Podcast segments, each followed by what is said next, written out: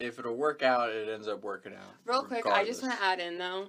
Um, a few weeks ago, again, we discussed this when you and Maurice were talking about the exchange. Yeah, at the you bar. fucking friends of Um, But we ended up at 149 together. Remember, we were about to walk into Yes, 149.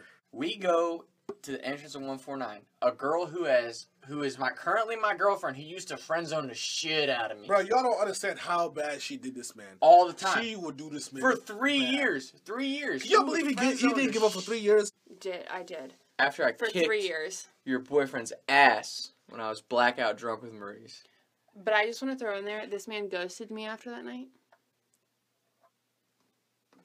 So, and I did not know that until I started dating Tom. So we end up at 149, and the girl that I'm trying to get with, she's talking to this fucking pussy. Oh shit. This kid. Oh, sh- So I grabbed it. So Stacy's walking out. She Uh-huh. says she says hey to us. I kissed her on the cheek. Homeboy, homeboy that she's with doesn't like that I kissed her on the cheek. So she, he has something. He looks at me funny, and as soon as he looks at me, I grab him. Right. And Maurice grabs his other shoulder. We slam this motherfucker up against the So wall. check- It's all part of my plan. I was upset. Like this man, he That kid was a bitch, though. he was. Yeah, yeah, yeah, kid was a But pussy. I literally he left me that night. He was like bye. Let me break Forward- something for alright. you right now. Don't know what's going on. What I see His is top- what, what I see is someone touch Tom in the incorrect way. So I'm like, oh shit, all right, you gonna go with my boy? Bet hundred percent. We're screaming, we slam him against the wall, and that was it. That You was know, it. you wonder what happened?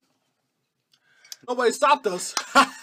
There, and I was- like, what the hell happened? there were other factors going Well, we on. were though. no, we were literally at the bar having a good time. He was buying me drinks, but I just want to throw in there the fact that I had no idea why this man ghosted me. And then when Tom and I started dating, him and Maurice tell me how he pinned this man up against the wall, and then I put the two together that they got a man to ghost Who would me. want to fucking date a dude that doesn't stand up for you? And moral of the story. When some random dude who doesn't Random dude. You Yeah, if a random dude came up to me and said that when I was dating you, I'd fuck him up, or at least I'd fight him, even if he kicked my ass.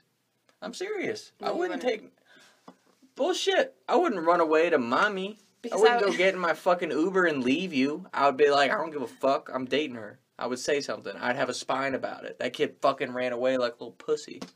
sure. That's what happened. Yeah, but more of the story, I didn't. Facts. I didn't know. At Luke Winovich. Facts. I didn't know why this man ghosted me, and turns out it was because Maurice and Tom harassed him at the bar. Totally worth it. Look at us now. Moral of the story Tom has now ruined two of my former relationships. Which is why she picked me. I was option three, and 3 Mhm. always wins. It's like Alex Cooper. Call her daddy.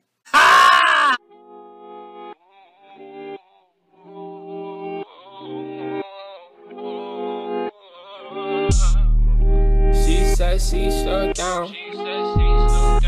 Slow down. Slow down, can't go. No, no. yeah. What can I say? I'm the man today. What's it gonna be? Put my track on replay. Pull to make the girl start shaking in the knees. I can't stop, go hard all day.